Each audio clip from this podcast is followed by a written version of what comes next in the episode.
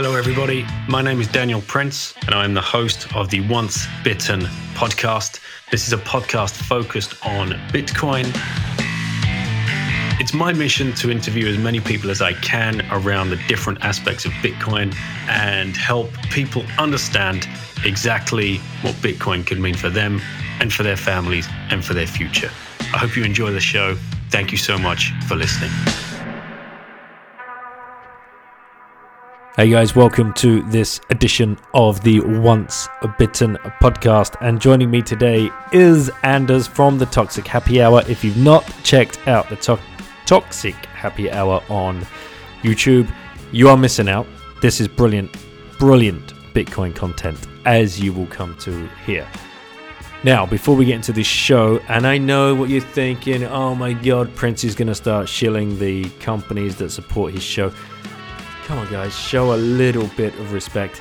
A lot of time goes into this, and these companies approached me. It wasn't the other way around, and I'm very, very thankful for them to showing up and to helping me grow this to what it's uh, slowly becoming. So, CoinFloor were first through the door. CoinFloor first through the door. CoinFloor.co.uk forward slash bitten. Go start stacking some sats if you're in the UK.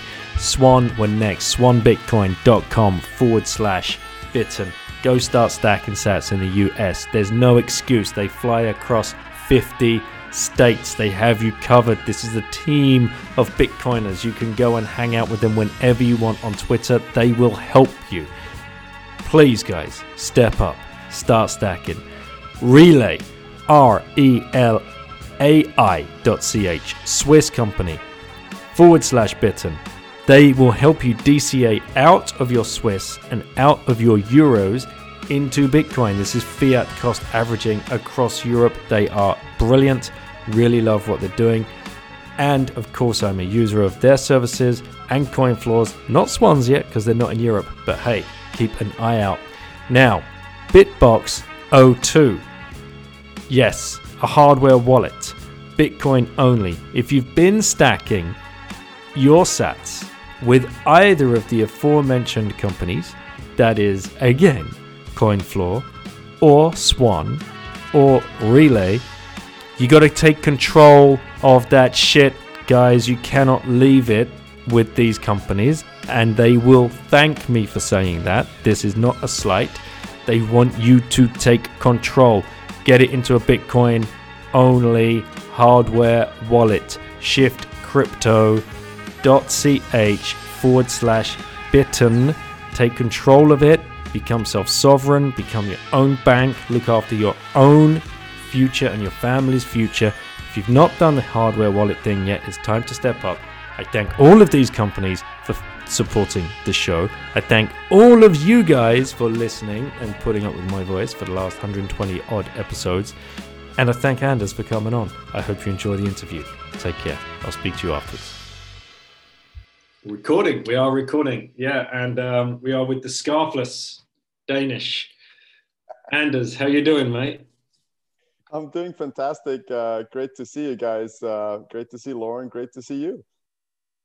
Well, thanks for doing the show. Thanks for coming on. Thanks for having me on the Toxic Happy Hour now, now three times. Um, it's been an amazing journey to watch what uh, you and Pub Lord have put together, Guy Bennett, and uh, I had him on the show last week. So I'll be releasing you two. It's nice to get uh, you both alone and um, you know, like uh, find out a little bit more about you both and, and your personal stories and your personal journeys. But how you put Toxic Happy Hour together has been has been great. It's been a great format. I'm so happy to have, you know, joined in the fun in the uh, the early days. Well, I mean, th- and first of all, thank you so much, uh, Lauren, for having me, and Daniel, thanks for holding the mic, of course. Um, but uh, yeah, so it's. Um, I guess it's unfortunate that now and Puppy and I we can't uh, coordinate our history, so we may uh, come with differing versions. And because I haven't heard, uh, you haven't dropped Puppy's um, uh, podcast yet, so um, you yeah. know I can't coordinate the stories now. I have to stick no, to the. I, I, couldn't do that. I couldn't do that and load you up with a bunch of ammo that uh, that he wasn't privy to, and uh, so this is level ground. It's level ground, but of course I, I, should shut up because Lauren has uh, a question she would like to ask, and it's customary that she asks the first question. Um, yeah, so my question is what do you do? Not including stacking sats, because obviously you do that. So I have been working with online marketing in one way or another since 1996. Uh, I read a newspaper article in 1995 and I heard about this internet thing, but then it's the first time I kind of read, you know, what's so what's it all about, and um, and from that one article, I realized this is uh, this is absolutely the future. It's going to change everything. Uh, so in '96, I started a uh, a company uh, focused on selling uh, re- solutions to real estate agencies so they could get uh, their listings online on their own kind of like sub page and then like all of them of course on on my main uh, uh, website as well. Uh, so I, I have been working with online ads for you know, well pretty much since then online advertising. Uh, my specialty has been google ads since uh, 2005 approximately search advertising. That's kind of what I've narrowed down to. I, and the point is, I still, I still do have some clients there. I'm not looking for any more clients because when I came across Bitcoin, that just totally became my fashion. So, uh, sorry, not passion. It became my passion, and um, uh, yeah. So I'm doing a little bit, but now, so my main occupation now, I think, I, I guess you could say, which is not necessarily stacking sats, but I'm helping other people to stack sats because on eToro, I'm part of this popular investor program. And uh, there, your performance is public, and uh, people can then choose to copy you, means they add funds to do exactly what you do real time. And all I'm doing is hodling Bitcoin on this. And uh, the nice thing for all of us to realize is that um, that after 12 months, just hodling Bitcoin, 100% allocation, not trying to get cute and day trade the, the short term, what by far outperforms any of the, um, you know, uh, altcoin uh, uh, portfolios that are trading in and out. Like I'm, I'm way ahead of them on performance. So uh, luckily, that means a lot of people they come and see that my performance is better. They copy me instead, which means we get more people down the Bitcoin rabbit hole because they uh, you know, they end up having 100% allocation to Bitcoin. They understand my arguments, and and then I lead them to content, Bitcoin content, uh, so they can educate themselves. I'm sorry, that was a very long answer. I know, uh, Lauren. You get used to this with Anders. I um I'm yeah, but like. Do you have any idea what he does? I should explain it better. Let me explain it. I'll try and, ex- you know, Lauren, I'm sorry. And my like, apologies. He, he made this company. Mm-hmm. That's what I understood. Yeah. Um, and like. What was the company doing? What, ask Anders? He'll have another stab at it. uh, yeah, what is your company? Uh... Okay, so today I do Google Ads for some uh, clients, which means I put their advertising on mainly, you know, the first page of Google. So when people are searching for what they're selling, you know, my clients become visible. Um, so that that's that's what I've been doing for many, many, many years. Um, almost as long as as internet has been popular, pretty much. Um, and uh, but what my main occupation now, what I make most of my living from, is by being uh, the number one uh, popular investor in in US on eToro's platform, where people put money to my management, a total of three thousand four hundred people, and and it doesn't cost them anything. But when I do this and and make money for them, eToro pays me uh, an incentive for doing this. So I basically, you could say, I help people make money by buying Bitcoin um, and eToro uh, pays me for that, and that's my main income now. Okay. There you go. Do you have any more It's- questions, or are you going to go have some dinner? I don't think I have any more questions. okay. Oh, you're sure, Lauren? I'm sorry. I can see my answers are really boring.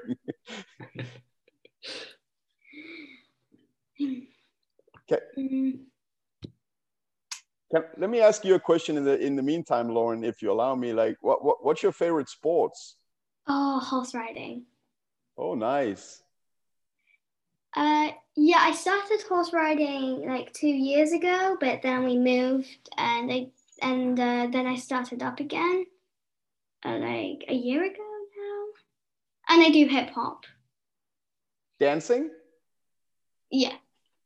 Yeah, I have two nieces doing uh, hip hop dancing uh, in Denmark, and one of them I think became like Danish champion with her crew. But yeah, it looks super super cool. Uh, awesome. Uh, I'm sure that's a lot of fun. Yeah, it is.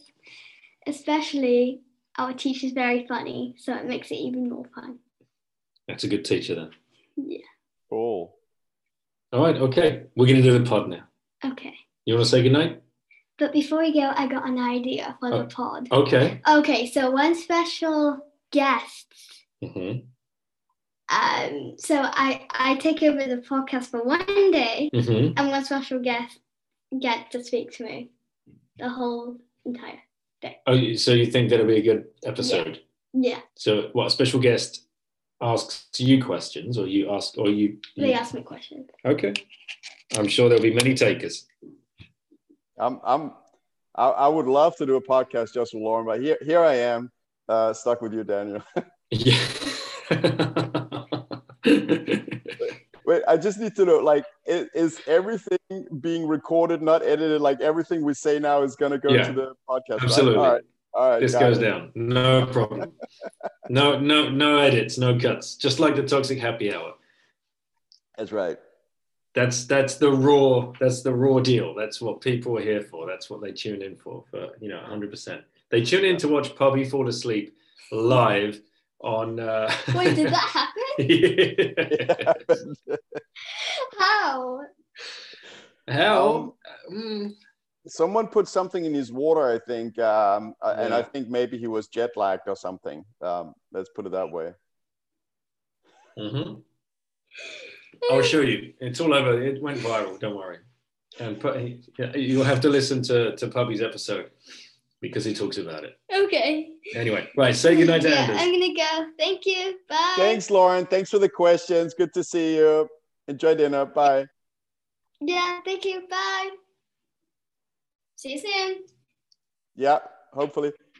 Um, and and Daniel, I just want to say, uh, you know, thank you very much for having me on your actually professional podcast here on like you know Toxic Happy Hour, and uh, you were instrumental in helping Puppy and I getting started, um, because you came with, I mean, um, you have a big following, you have a, um, uh, you know, experience with doing this and and you were happy to uh, join us. And uh, we've had a lot of fun the three times you've been on and it's just a matter of time before we do it again. Um, so you have the record for the longest toxic happy hour three hours 22 minutes that was a great one. I remember it. Well, I think we said goodbye about five times and then found another rabbit hole to go down.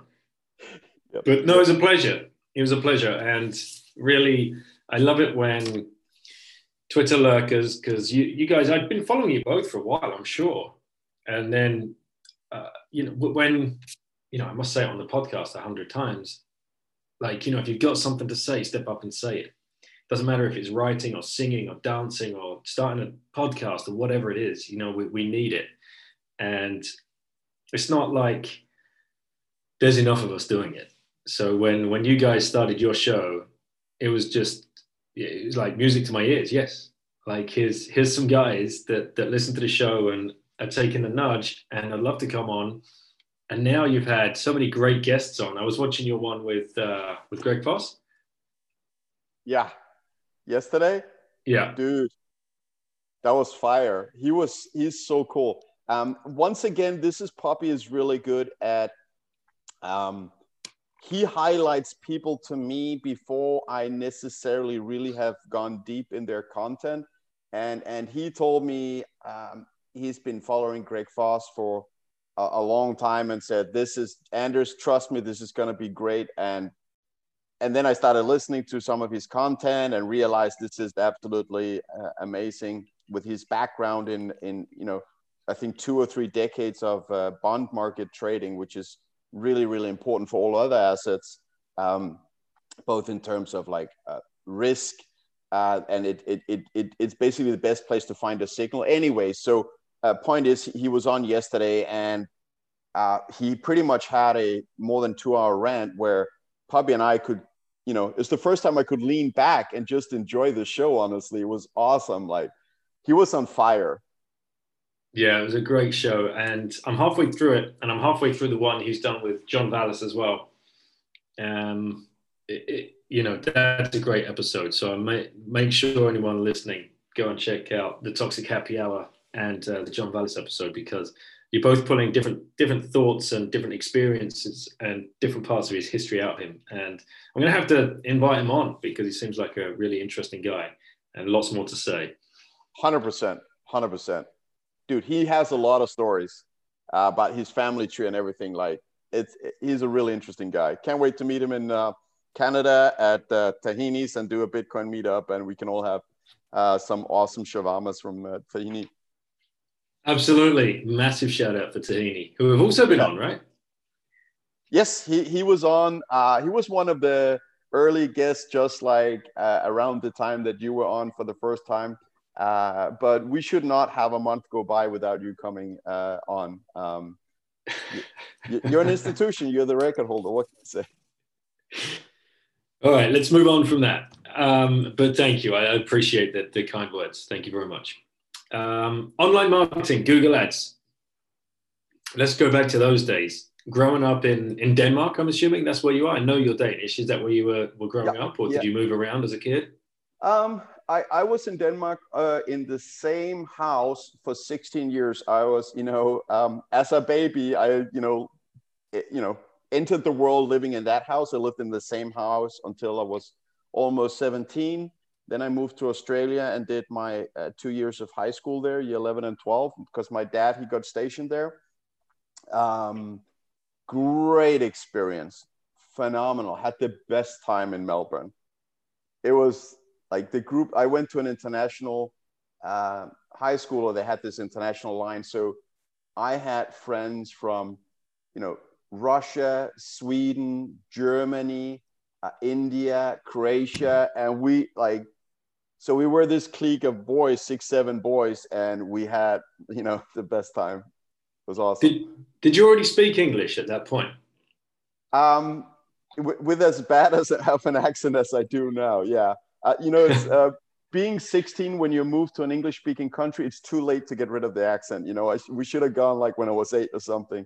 So uh, yeah, I, I, spoke English, but um, uh, some of the several of the topics in school or subjects were difficult because I mean one thing is it's another language so you have to like think extra right? You translate to Danish then you go back to English then you go to the topic.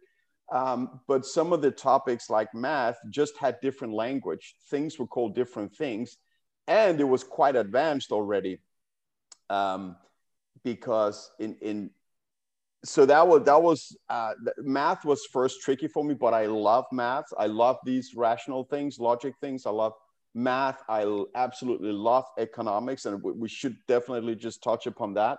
Um, but um, yeah and, and also because one of the reasons math was hard apart from the language was that i grew up in you know very socialist thinking school system in denmark where in class, we were about 16, 20 people in, in class, and they had this concept of no, we cannot divide the kids after their level and you know uh, teach the, the the kids that find math easier teach them a little bit more advanced stuff and the ones that need extra help in some areas let's focus on that and help them. No because that would be like there's a difference you know on the kids. We can't acknowledge that So let's keep everyone at the same plate or the same level, which is then got to be closer to you know helping you know the ones that are struggling a little bit more. Um, I was totally against that. I, I, I found like including grade like all the way up to grade nine where you go in the same school in denmark it was just uh, too easy i enjoyed it i loved it but it was too easy so when i entered high school all of a sudden i was blown away by difficult math but it, you know i had I, I, got a tutor and uh, you know helped me with the language thing and everything and i ended up doing uh, doing okay on math I, I love it you know how did you have the language ability though at that stage because living here in france i just see nothing but a complete disservice to the, the kids that are growing up here. The level of English is so bad. You know, my I've got teenage daughters. I could probably count two of their friends that can speak English, and that's only because they've got a bilingual parent or a parent that um, is half English, sort of thing. You know, otherwise, the school system, the education system, is just completely jailing these kids to France because they're never going to be able to adapt and grow unless they take the bull by the horns and go and live in an English speaking country when they leave the system. So, what, what was different in Denmark? How, how, did you guys get up to speed?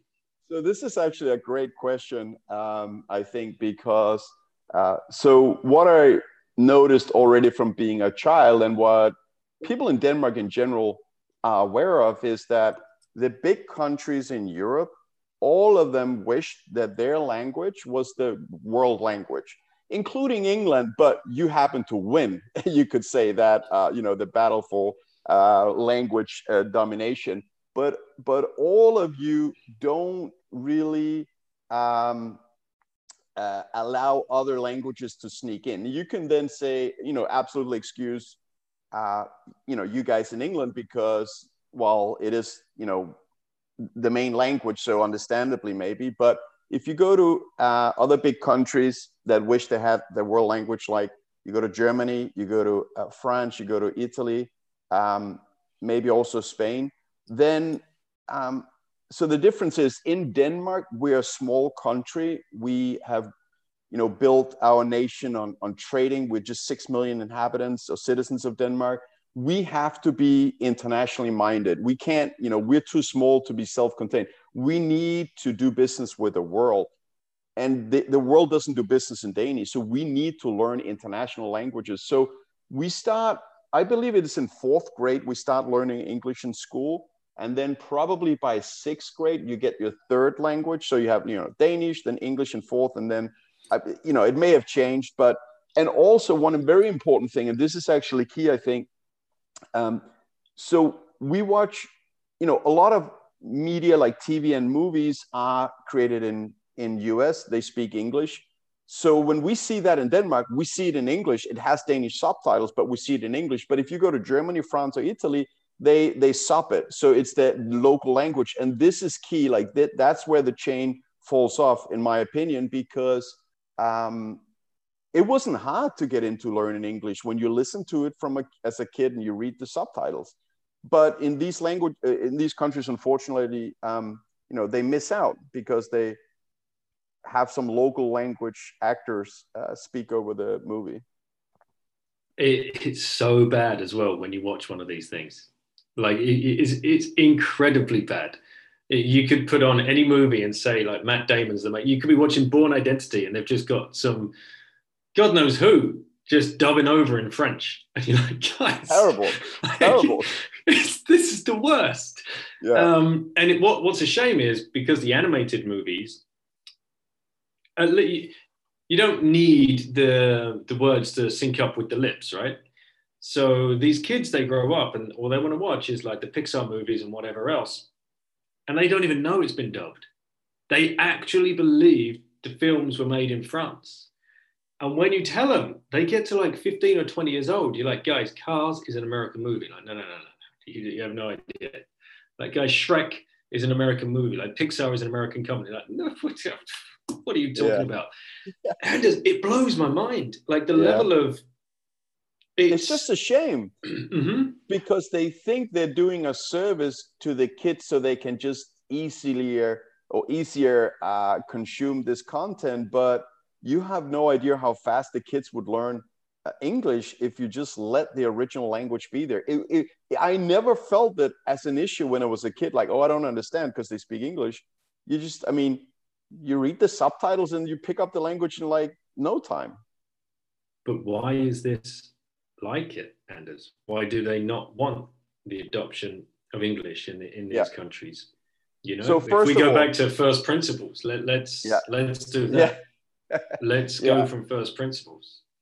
Well, um, yeah, absolutely. Let's do that. But first of all, before I start giving them a hard time, let me just say that French and Italian, um, beautiful languages. Um, uh, so, and it sounds, I'm sorry, but it sounds better than English, especially Italian. I absolutely adore Italian language. 100%. Anyway, so I, well, I, I mean, first principles, I, I, I guess it's somehow a, an ego thing that you don't want to admit look, these big nations have been battling in Europe for supremacy throughout centuries, right? Um, uh, France, Italy, Germany, you know, they've been to war twice, um, well, on a, on a national scale. Um, so I, I, guess it's like an ego thing. You don't want to, you know, uh, succeed to England, right? They don't want to, um, because England also has been involved in these wars, right? So they're they're sticking to their their guns and I guess want their language to, you know, they don't want to give up any culture to England. I guess. Um, yeah, it's it's such a it's such a shame that there's it breeds it breeds nationalism obviously, and we're seeing a lot of that around the world anyway. Um, yeah, with things going on. But man, how on earth did we end up down that rabbit hole? Of that was. you asked me if I grew. Oh, when you moved to Australia, Denmark. right? Yeah, yeah, Then it was yeah. Australia. Uh, so then I came back. Um, I mean, I don't know if you still want me to go down that. Um, yeah, yeah, sure. Let, us build it up. It's always great to, to figure out people's journeys. I mean, obviously, yeah. I know you ended up in Silicon Valley somehow. Well, uh, well, so I've actually never been to San Francisco, but yeah, I'm in California.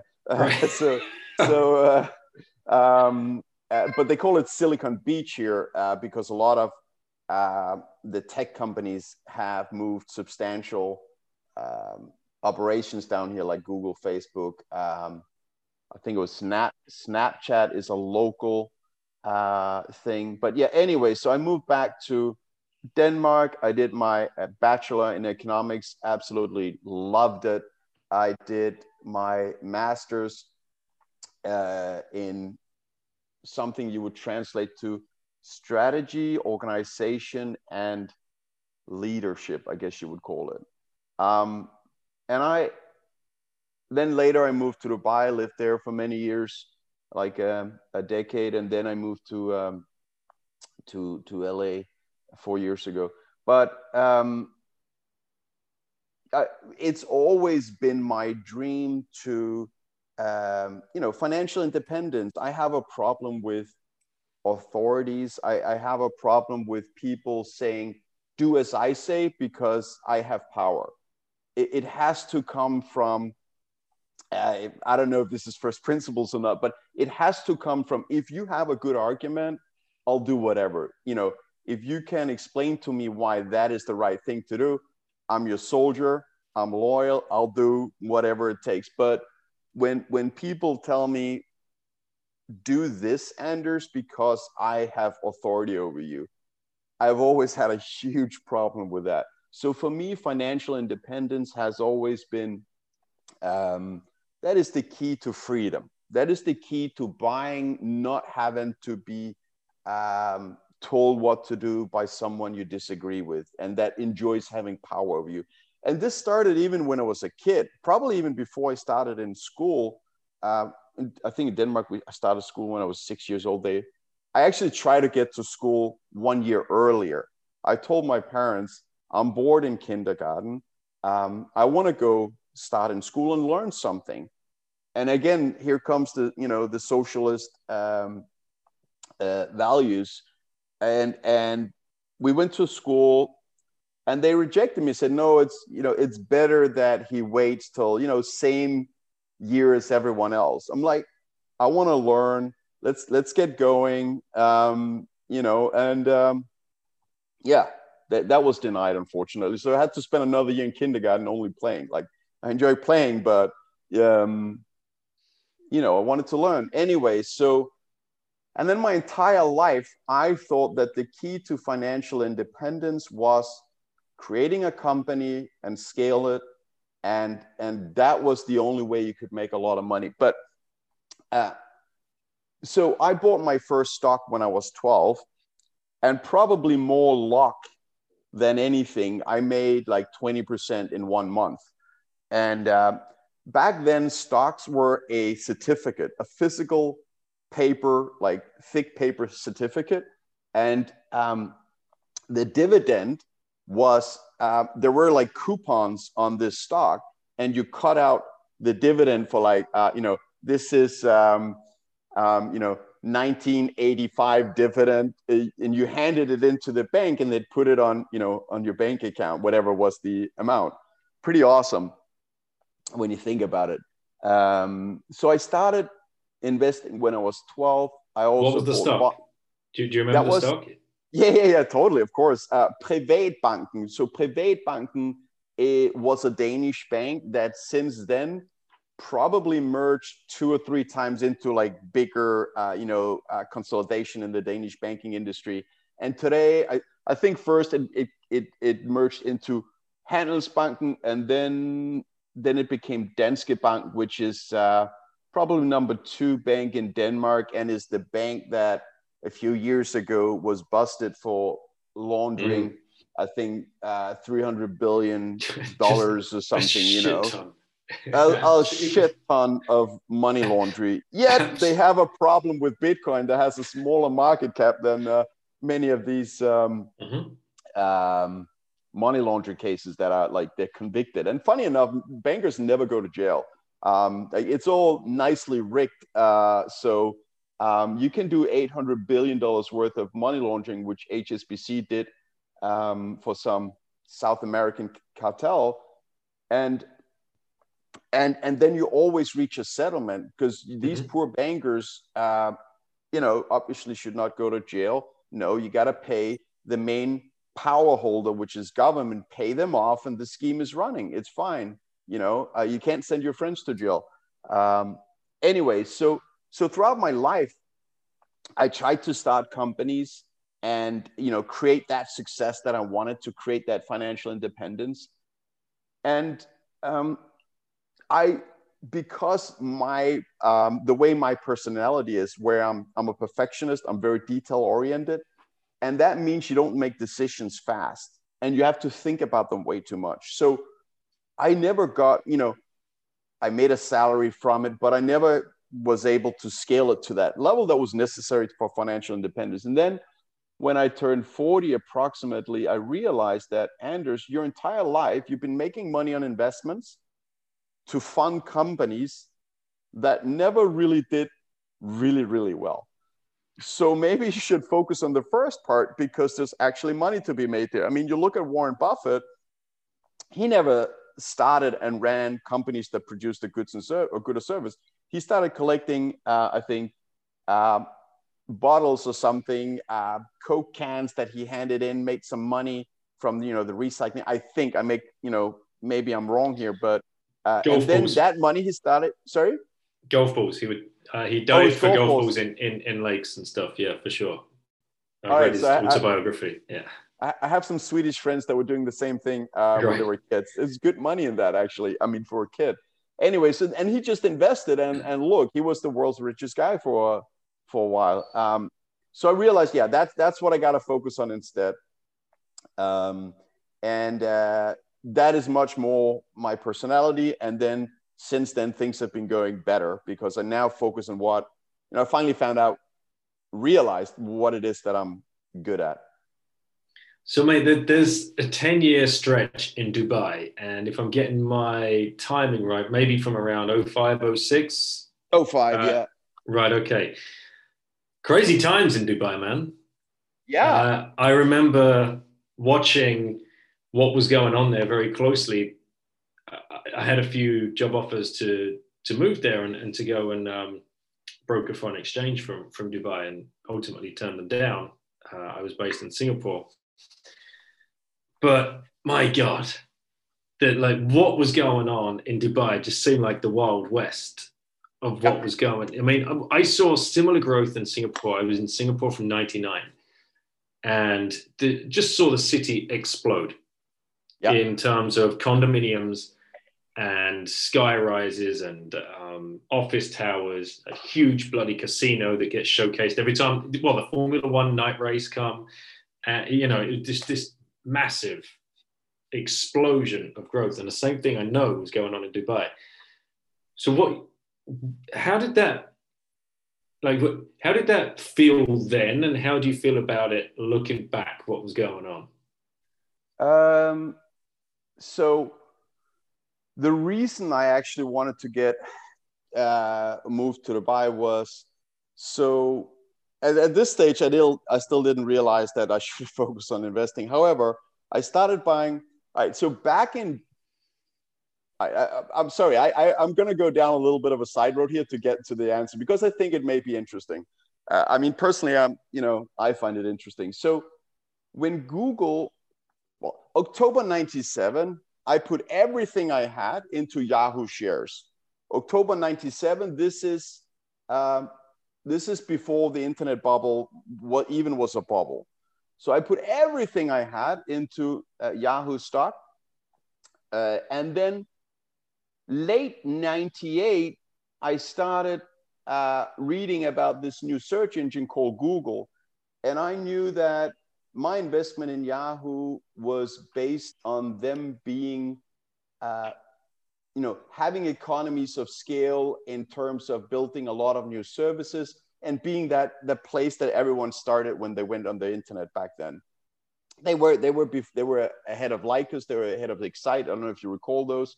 So they they they they they had the number one position. But then I started reading articles about uh, Google uh, being a very successful new search engine that did things different with the algorithm, and that all made sense. And so when they had been online for four and a half months, January 1999, still before the bubble really formed, Google had 10 employees. They had so little business and traffic that at the bottom of their website, they had an email address where you could actually write to Google and Google would write back. I mean, imagine they offered that today with, I don't know, 5 billion users. And so I wrote an email and said, This is, I really like what you guys are doing here. I would like to invest in, uh, I knew they were not public. So I would like to invest in the company that holds the rights to Google or in any way that I can become an investor in Google. How, you know, how can we do this? And the guy wrote me back and said, so uh, we just had a, a, round of funding. So there's no opportunities right now, but I'll get back to you and let you know uh, if if if we if you if there's another opportunity to invest in us. And this is obviously early early days, right? The guy who wrote back. Was, was that Sergey or Larry? Was it, it was, was Sergey. It, it no. was Brin. I have an email from Sergey Brin that said. Uh, sorry, Anders, we just got money, so you can't enter inve- early, early, early, early round investing in Google. Don't. Oh my god! Yeah, frame that one. Holy yeah, shit! Yeah, dude. If if I had, you know, my life would have been a different trajectory if I had been an early investor in Google. I'm not complaining, but that would have been fun. Anyway, so I had to wait till 2005 to kind of like start moving towards your actual question. Um, I had to uh, wait till 2005. Then Google went public early early 2005, I think during winter, like a month after I started trading call options, because I believe still in the future of Google. So I went pretty heavy on on call options on Google, knowing that in Denmark capital gains at the time was 60%, six zero any profit you make in less than three years. So if you if you hold something for less than three years, you have to give more than half to everyone else in the country, despite it was your money at risk, and mm-hmm. you make the decision. You you could risk everything, but you had to hand over a majority to everyone else. All right, I wasn't too fond of that. So, um, a a former uh, like uh, a guy I knew from the internet advertising business in Denmark. He approached me. He was in Dubai at the time. He said, Anders, I've had this job for nine months. Uh, I don't want it anymore. I want to go home for so and so reasons without you know us getting into those reasons necessarily. That has nothing to do with my story. And um, and I said, and I never thought I'd I'd go to Dubai. Like uh, I love Denmark, uh, great country but then I, you know, he said that so there, there's no personal income tax here. There's no company tax. There's no capital gains tax. There's no real estate tax. And then I thought, all right, that means if I move to Dubai, I get to pay 0% on my gains instead of 60%. And we all know compound interest, how powerful that is. So I've, if I could roll over successful call options on Google for a few years, um, then that would be uh, much better than being in Denmark, where I had to continue to give most away. So I saw that as a great reason to actually apply for the job in Dubai. So I got that job, and then I could, you know, continue rolling my uh, call options. And typical for me, so I made real. It ended up being really good money uh, for someone at my age on these call options. Then I invested all of it in a, a Danish startup where then I, I became a partner. I was I took care of marketing, but again, what I was good at was the investing. It wasn't being part of running a company. That company went bankrupt, and um, you know many factors, but nevertheless, I don't make money on, on that, right? On on um, on being part of companies. So um, yeah, and and then back to your question, what was it like? So Dubai was uh, a lot of fun in, in 2005 when I moved there. I was impressed by the city when I got there. Like, it was so much buildings, new buildings, all these amazing things. But Dubai in 2005 was nothing like Dubai when I left it. I mean, there was still an explosion ahead. Um, so, uh, in um, like during this period, there's so much building going on that you always see cranes everywhere. There's always cranes everywhere in Dubai, uh, at least at the time. And if there was a part of town like Dubai Marina, you hadn't like driven on that exactly road for a little while, but it doesn't feel like it's a long time since you've been there. And then you go on that same road again, and all of a sudden, whoa, there's a new hotel here, like a like a building from ground all the way up. You know that just because you haven't been in the neighborhood for a little while it was uh, insane the hyper growth um, of, of, of, of, real estate buildings and everything in, in, uh, in Dubai. Very exciting. And honestly, you know, the scene um, after, after work, when we would go out, it was, it was a lot of fun. It was a great time. That was a, that was a really great time as well. Yeah. Did I answer exactly, your question? Yeah. Well, it sounds exactly like what was going on in Singapore, and I could watch a, a floor a day be built on a skyscraper. It was just amazing from from the window at my desk. I'm like, how are they doing this? Um, and when you, the way they are doing it is with very cheap labor from um, Bangladesh or India, um, Pakistan, and uh, some parts of Africa as well, which turned out to be despicable practices that were going on right under your nose yeah. um, and hor- horrific stories. And it's just weird to have been part of witnessing that, like the, the, this uh, this ridiculous amount of riches and the government just throwing so much money at something at all costs. You know, human lives were lost on these building sites Yeah. regularly. That was yeah. part of the. Um, it was part of the uh, re- request for for quote or whatever they call it, the RFP or RFQ. Like you know, it, construction companies would there would be like a paragraph. I found that there'd be a paragraph that um, just found out from podcast, not when I was there, but from podcast since I left. Someone talking about Dubai. Um, the, in, in there'll be a paragraph in the request for for quote about the the amount of expected deaths on site. You're like, what? Jesus. Yeah. What in the hell? And so I look back now, and it's just like, wow, that was weird. Like, you know, how, how was that going on? And no one was asking questions. How was that allowed to happen? And then you realize that because there's so much money at stake for certain individuals at the top of these structures, which we've now come to realize as Bitcoiners, anything goes. And it is just really, really crazy. So, yeah. And and there's no doubt that there were a lot of um, uh, you know abuse of human rights, uh, but I want to say one thing because people in the in you know in the West now you've seen Singapore, so you've probably also seen some of the good things. It wasn't everyone treated uh, poorly. Now, obviously, not acceptable that anyone are treated poorly. But I just want to say that one thing I, I started thinking when I was in Dubai was that, but so I also look at a lot of, uh, you know, foreign, fairly cheap labor in Dubai that that were making, even though for you and I, maybe it's like, uh, you know, a very small salary, but they were making 10 times as much as they could back home, where actually many times they wouldn't even have a job.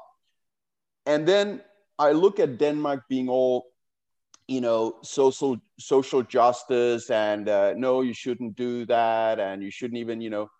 And i'm like okay so denmark what are you doing for filipinos? What are you doing for indians? You're it's very easy to just sit there and and have um, a high moral in these uh, western countries again any abuse of human rights totally against it. But but i also saw a lot of people that were not like they had like a, a job and um, and they weren't uh, being abused. And they were able to feed an entire family uh, you know plus grandparents or whatever back home. And i don't see denmark giving that opportunity um, to these countries to grow their wealth you know to um, actually um, give them opportunities to feed families so um, I think there's that aspect as well. That, you know, I think all countries, even, you know, England and, and Denmark, we went through periods where it was not nice to work because we had to, you know, labor used to be six days a week, you know, long, long hours, you know, way before we came down to um, uh, the, the um, eight hour a day work week 40 days or 40 hours or 37 and a half hours whatever.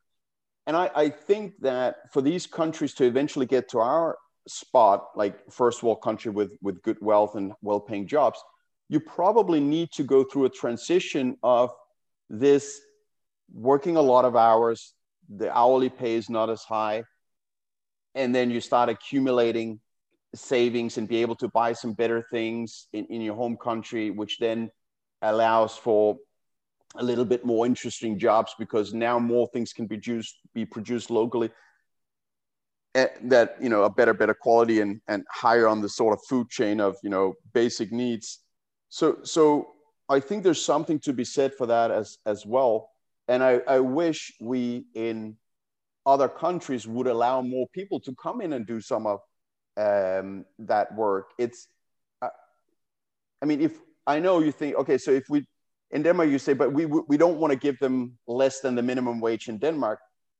Okay, so we so then they're not allowed because that is too much to pay for whatever um, value that um, they may necessarily be able to produce. But we don't let them take that journey and work from the bottom and work their way up. It you know teach a man to uh, or give a man a fish he'll eat for a day and teach him how to fish and he'll he'll eat the rest of his life um, I don't know if I'm, I'm getting my point through properly. I'm absolutely against, obviously, any human rights abuse. But I just think it's easy for you know people in Denmark to say, yeah, you're just paying them too little. Yeah, but you don't even give them an opportunity in Denmark. So yeah, and, and that brings us to to economics, which is uh, something that uh, you said you studied, and something obviously that sets you alight and here you are in the bitcoin space so we can we can talk about what you were taught I'm sure you were taught Keynesian fiat economics, as we all are, right? That was my first clash with my teacher. Yeah. Yeah. So um, yeah, thanks for asking that. You're absolutely right. Uh, economics is um, it, it, it, it's, it's, it's what my brain enjoys. What can I say? It's like it, that that goes with. Um, I just like it. I I'm, i have a passion for it. Uh, so when when I went to uh, the school in Australia and went there with my parents and we discussed topics. And in Denmark, you haven't been taught economics yet at this stage. And the other kids in Australia already for a few years have had economics. And I'm like, I want to have economics and um, I want to do this higher level because I just love it. And uh, and then they're like, yeah, but you know, Anders, this is another language. It's not your native language. And these other kids have had economics for years. You know, you you know that's don't don't push your luck here. You know, that's probably too much of an ask. Anyways, but if you have a passion for something, you're willing to do all the you know. It, it's not a chore to do the homework and, and and read up and understand it because you just love it and and and I did with economics. So you didn't choose which level until the last year, year 12. So I had year 11 first. So in year 11, I, I you know, uh, the, the, the terms, the semester started, we're going through it. I'm loving everything. I, I feel I understand everything. Um, and it just comes uh, natural to me. And then we come to the point about inflation.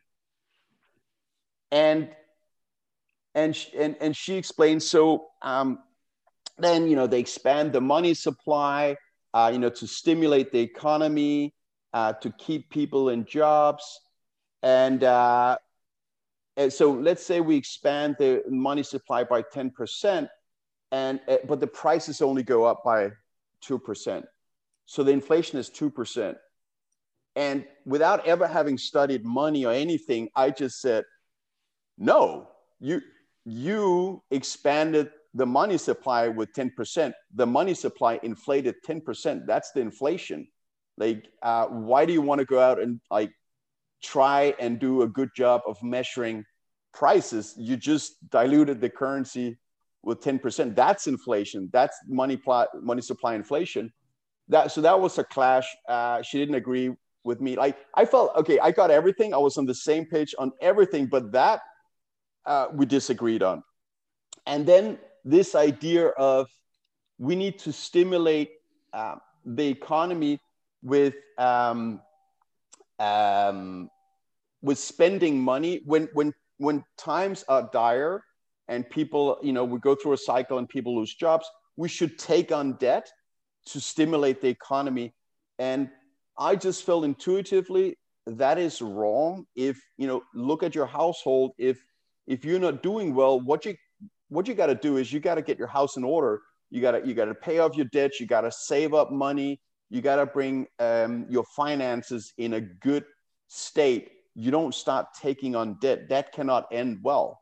Um, and also because when if you choose to stimulate the economy with you know a hundred billion uh, dollars yes, sure, you can go out and hire people to work on the infrastructure and other things, but they all buy imported goods. So, of that 100 billion you throw out, very soon a lot of that just disappears um, to imports and goes overseas to the countries producing, you know, cars in Germany, stuff from US, etc. So I felt that's a really bad idea. Um, and and again, um, that was uh, you know I was considered having the wrong opinion because Keynesian way of thinking is um, is that the government should take care of, of the economy. And when you think about it, you know that's how communism worked. I know it's not exactly communism when we have Keynesian economics, but the problem I I feel that has come from Keynesian economics is that it, it's the principle of the government should take care of you if you guys are starting to lose your job, government steps in. Um, and that has spread to uh, the, I think, everything else in our culture in the Western world, where a lot of people today don't question the government. It's no, the government knows better. It, it's let's have the nanny state. Let's not be sovereign individuals that think critical and um, you know, and then it just becomes um, you know this always looking to the government for for decisions, which I, I believe is you know part of what has allowed deep state uh, today to uh, be so uh, probably be in charge of countries like U.S. Um, and it, and, and this whole argument that we need government intervention to stimulate to keep people in jobs and have productivity growth well let's go back to um, you know when did us actually have the most productivity growth ever they did it not while technology is developing so fast right now which should allow for even faster productivity growth no it happened in, from 1873 to 1892 which is a period of 20 years US productivity grew from a factor uh, index 30 to index 79. So it almost tripled in just 20 years because US was on sound money back then, or as close as we could get to sound money. Gold was money. Um, and that just allows for better allocation of capital, unlike now when the interest rate is determined by a group of academics that feel they know or think they know better than the entire you know uh, collective of companies and individuals instead of what the interest rate should be. The interest rate is the price of money. That that is the interest rate. And money makes up half of any uh, economy because it's on one side of every transaction back in ussr the way they killed you know wealth there was by having committees deciding price of goods and services. That meant there was nothing in the supermarket. But in the west they have managed to convince us that it is capitalism when a communist committee of five to seven academics, or I don't know how many people sit on the Federal Reserve Board, decide the price of the by far most important commodity in the nation, which is money. It's a joke and it's a scam. And that's why with Bitcoin, you know, that's one of the reasons. Um, yeah. Uh, once again, I went off on a tangent. There was many things I wanted to get across. That was an epic rant. Thank you. Yeah, love it. And yeah, there are many, many different uh, ways we could take this, but it, oh. it is a perfect segue. Go ahead. Yeah, no, let me just add because I, I want to throw this one in the face of the people that didn't believe in me when I came and said, oh no, they've had economics for years and it's another language. So I ended up um, getting maximum uh, grade, seven out of seven is international baccalaureate uh, on uh, economics, which so that was the maximum grade, which means that um, when you achieve that in a higher level subject, uh, you know, you're rewarded with a diploma from the principal and everything because it just, you know, it doesn't get better. So, you know, in your face for the people that don't believe in you, you can do it. Absolutely. And do, do you still have that certificate now? Um, I, I, I, think I have it somewhere, uh, you know, but uh, not really sure now, where.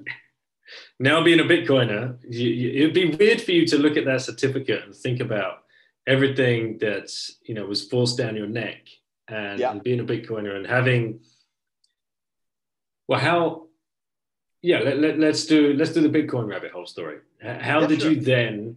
How did you then find Bitcoin? So um, I'm kind of pride. I'm sure that you know when people know I have a passion for investing and money and wanting to be uh, rich and everything, that people would obviously presume that okay, he got into Bitcoin to um, to make uh, profits. But I'm kind of glad to be able to say that no, that the way I entered Bitcoin was my concern for um, actually uh, humanity um, because what I kept thinking about, you know, being an economist, thinking in those terms, is like, okay, we have these Western worlds where the GDP grows two, three percent or whatever every year. We should be getting richer. And I heard the stories about back in the 60s how the middle class was prospering, and you had families in US where the dad was working, the mom was taking care of, of the family. Um, you know, the dad was taking care of the family in one way, and the wife was taking care of the family in another way. and it was growing and there was no financial stress and they had a car they had a house they had the american dream but it's obvious to everyone and, and that that's what got me you know thinking about this that middle class has been wiped out i see people today here in los angeles with like amazing university degrees and and still financially um, things can be a big challenge for them so I just felt something is wrong, something is rotten, someone is doing something that is wiping out the middle class and increasing bottom of society where it's not fun to be. That was my approach. So I was listening to a lot of uh, videos about because uh, I felt the, the the problem is the central bank. I just don't know how, but I you know I came across all those uh, videos about you know how uh, Rothschild is is behind and and bankers are behind, uh, private bankers are behind uh, the Federal Reserve and other central banks, and um, uh, how they're doing this to make you know profit for themselves. And I felt that that somehow is the problem. I just don't know how. I didn't I didn't have this like um, full understanding of how they were destroying you know majority of humanity and sending them towards the bottom of society. And then I came across one video. It was like a five, six minute video, again, educating me on, you know, why central banks is bad and it's bad money because, you know, they just diluted. And then he mentioned gold and Bitcoin as sound money. And I rejected Bitcoin in 2011 because when I read the article, it said, and then there's miners, and miners find new coins on the internet or whatever. And to me, that just gave me a visualization of, you know, strategic games like World of Warcraft, where you, you know, you have a farmer or you have a miner and they, they, they mine iron, you know, whatever. Like I just thought immediately, oh, that's just some computer game. And so I wish Satoshi had called it something else than miners, because then I might have jumped in 2011. Instead, I rejected the idea because I thought that's oh, that's just a computer game. Uh, but then in 16 I, I saw that video and uh, and I, I, then then it clicked uh, that's bitcoin sound money that's what we need um, i guess i was because i had been critical of the central bank and, and you know fiat currency without knowing that there was a better answer really than than gold at the time i was prepared so once i heard bitcoin i was like yes that's the answer and um, and then I just dove down the the the, the rabbit hole. At the time, it was only I think two weeks after uh, Andreas Antonopoulos uh, published that uh, YouTube video where he has that light blue background. I'm sure you've seen it, um, where he explains very very well uh, why Bitcoin is a better money and why it will take over. Uh, today, I don't no longer subscribe to Andreas because he endorses uh, projects that I uh, consider scammy. But but the video was amazing, and at the time I was by myself in Dubai. I was closing shop there to get ready to go to US. So I had I did work. I worked you know my full time job, and then the entire evening uh, I had for myself. So I consume probably six, seven, eight hours of Bitcoin content every single day. Uh, and in the weekends, probably full day for the next several months because finally I had found the key, you know, in my opinion, to this problem that had concerned me about how the middle class was wiped out, how people's ability to prosper and take care of their families had been wiped out. So that was how I, I entered, you know, that was my entry to the Bitcoin rabbit hole. I went down it immediately. I never looked back. Uh, I've gone through the same conversations like you and every other Bitcoiner being, uh, you know, rejected by by family when you try to explain to them, and um, and and also, um, yeah, you know, been ridiculed and everything. But here we are. Bitcoin is around fifty thousand, and it seems that we were right. Yeah, it seems as though we were and we both got big smiles on our face because we have taken all the licks along the way, right? The the punches, the it's been death by you know a billion paper cuts to get to uh, a, a trillion dollar market. yeah. Um, it's been, but it oh man, what a ride! Uh, I wouldn't change it for the world. No. And this is this is just the start. And for anybody that's listening that is new here and, and first coming into this space, because we know a lot of noobs get pulled in when when number starts going up, when the price starts really pumping. There's going to be so many more people coming in on the retail side. Um, and that leads me a question to eToro. You you must get a good feel for that running, you know, the the account that you explained to Lauren at the beginning of the show. If you're so tell me if I'm wrong, but you sign up, you put in uh, the positions that you want to put in. People can mirror you. They can click, follow this guy because eToro runs a leaderboard or something that shows how much percentage people are up. So people just follow you in. Yeah. And then it's down to them to obviously start doing their own research and hopefully learning about Bitcoin. But you're going to get a good front row seat to the switch of retail, surely, because people are going to like start switching out of equities pretty quickly into Bitcoin. What have you started seeing, and what you know? How's it going? Yeah, um, no, you're right. Um, because I, but let me just say uh, that when I started, which was, and by the way, uh, I know you're gonna drop this after you drop uh, Puppy's podcast, and I just want to uh, say that if you're listening to this without having listened to Poppy's podcast, go back and listen to that uh, as well because uh, I'm sure that's um, a really, really good and interesting podcast. So when I signed up for my uh, eToro account in um, uh, that was late October 19. So now it's been like one and a half years. When I signed up, I, I and at this stage, I've been, you know, I'm talking to Puppy, you know, on a weekly basis. We talk Bitcoin. We're both excited, you know what you know you know it seems we're finally getting out of the bear market you know what's the future going to hold? And i told puppy when i signed up you know i had no followers i had no copiers but i told him because i i, I got to the stage you know after i passed 40 whatever that i started to have uh, the self-recognition and understanding what are my weaknesses and, and where are my strengths. Because we all have them and everybody just got to find out what are they good at what are they passionate and then then um, seek that and, and nurture that and spend your time with that because once you start spending your time on on where your passion is you, you can do wonderful things.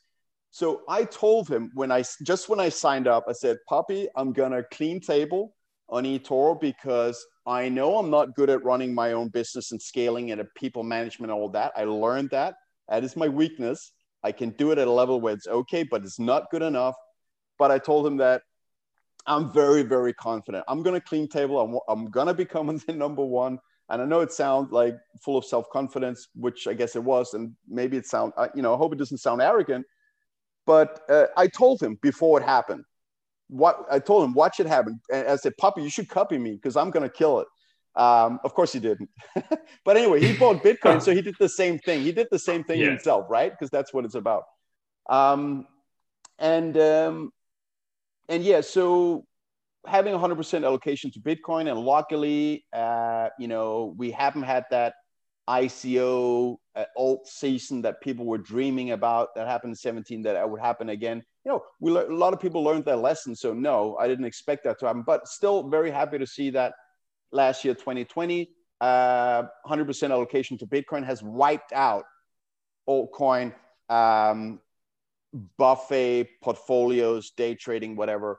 Like right now, it, you're right, is a leaderboard. It shows 12 months performance. Uh, my my my performance is 453% over 12 months. Number two has 277%. So you know it's it's significantly above, and I can just thank Satoshi for creating um, something that is not only so wonderful for humanity, but also such an easy investment and now to your um, your question uh, that um, um, about the transition in, in, retail. So I share all my opinions and analysis uh, to people on eToro. Um, there's a, look if you on Bitcoin Twitter think you find uh, noobs and help them along those are very advanced already compared to uh, people opening, uh, the, you know, a lot of the people opening an account on eToro. a lot of them are advanced, but there's a lot of uh, people where it actually is adding value to hold their hand and said, no, Bitcoin only. Let me explain you why ADA is crap and has no long-term future. The same with Ethereum, blah, blah, blah. But just holding the hand and saying something that to you and I extremely logic and rational and cause, of course, Bitcoin will win. But um, and and also explain to them no day trade, just buy it.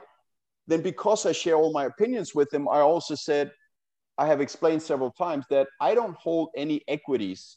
I, I don't own real estate either currently because when Bitcoin takes over as money of the world, then you will no longer have the artificially 0% interest rate from the Federal Reserve. There's going to be a free market interest rate. And as Preston Pysh has uh, covered, and he spoke with BlockFi CEO and founder, that um, I believe that the free market interest rate on um, uh, uh, uh on Bitcoin is about 20%. When, when you deposit, you know, you if you look at it from a, um, a, a um, fiat currency standpoint, you know, but without making it too complicated, there's there's about a 20% free market interest rate uh, on on Bitcoin in the Bitcoin market, and that means that if that's the free market, yeah, sure, it may change, of course, but that's a a lot higher than 0% or quarter percent. So when Bitcoin takes over and we no longer have fiat currency dictating um, 0% interest rate, which is very, very artificial, and the free market interest rate, even if it only goes to 8 or 12 or 10% or whatever, it means that all asset prices will come crashing down. You know this, you work with, um, with the financial markets.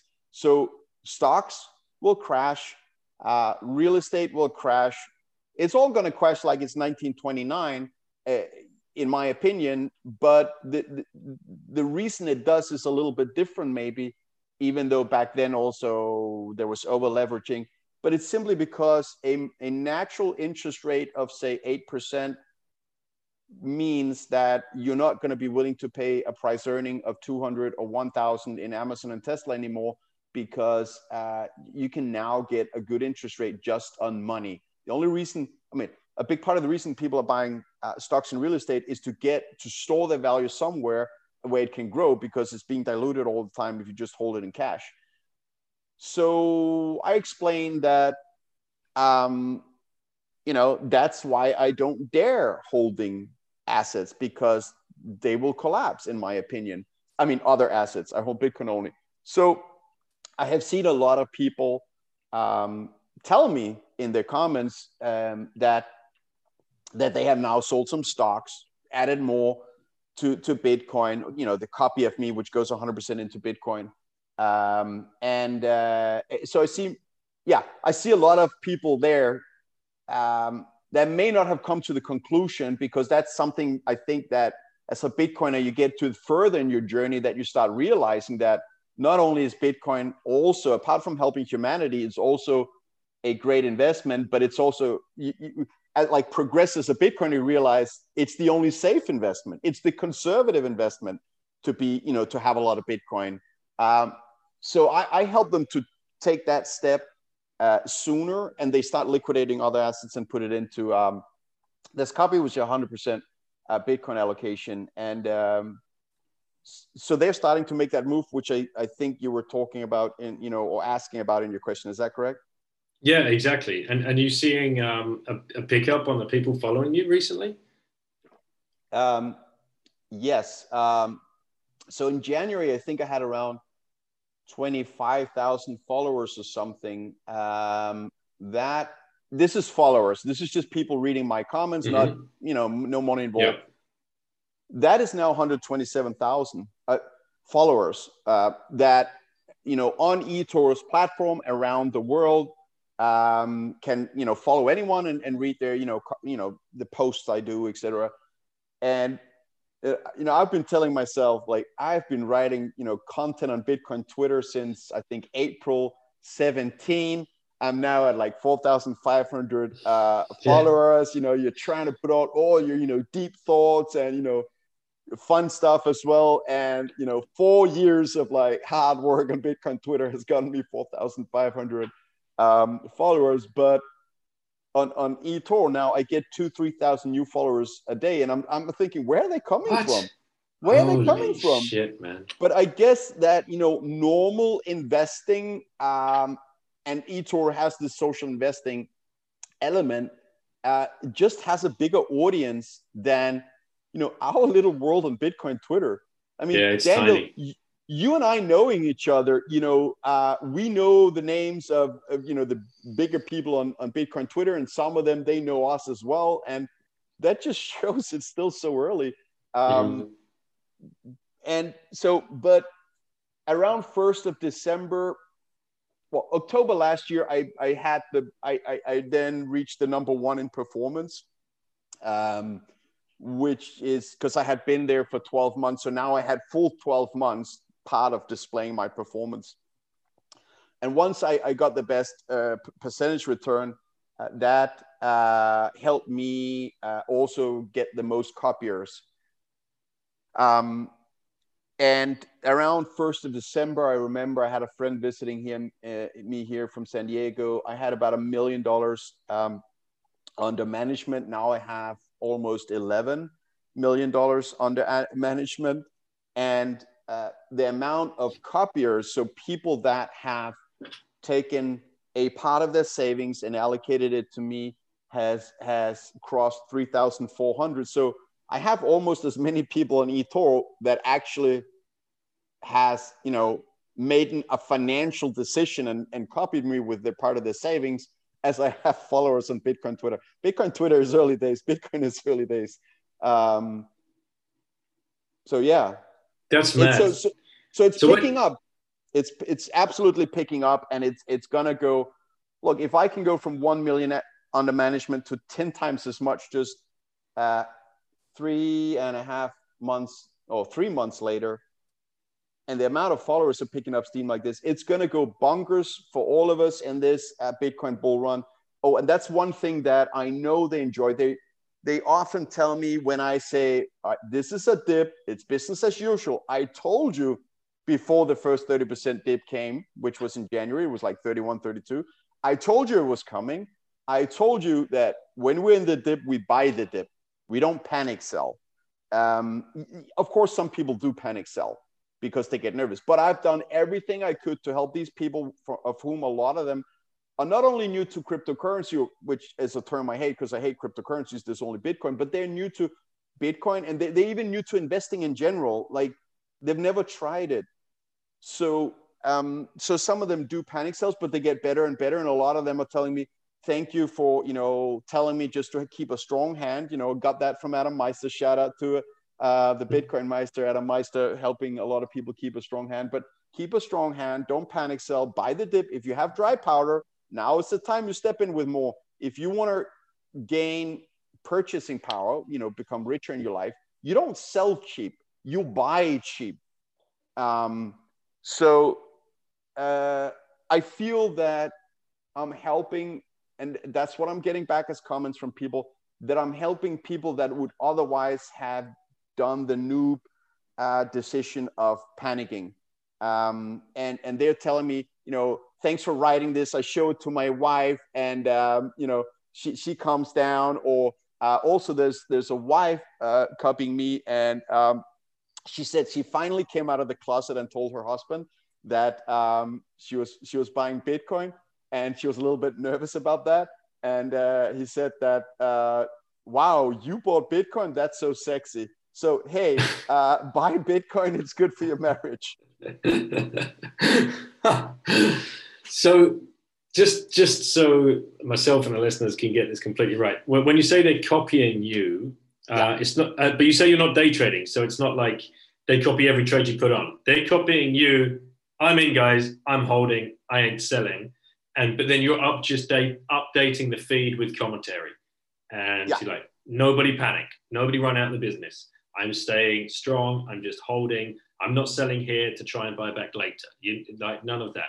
It's like I've held for a year and I'm still number one, almost double number two, just I'm, by holding.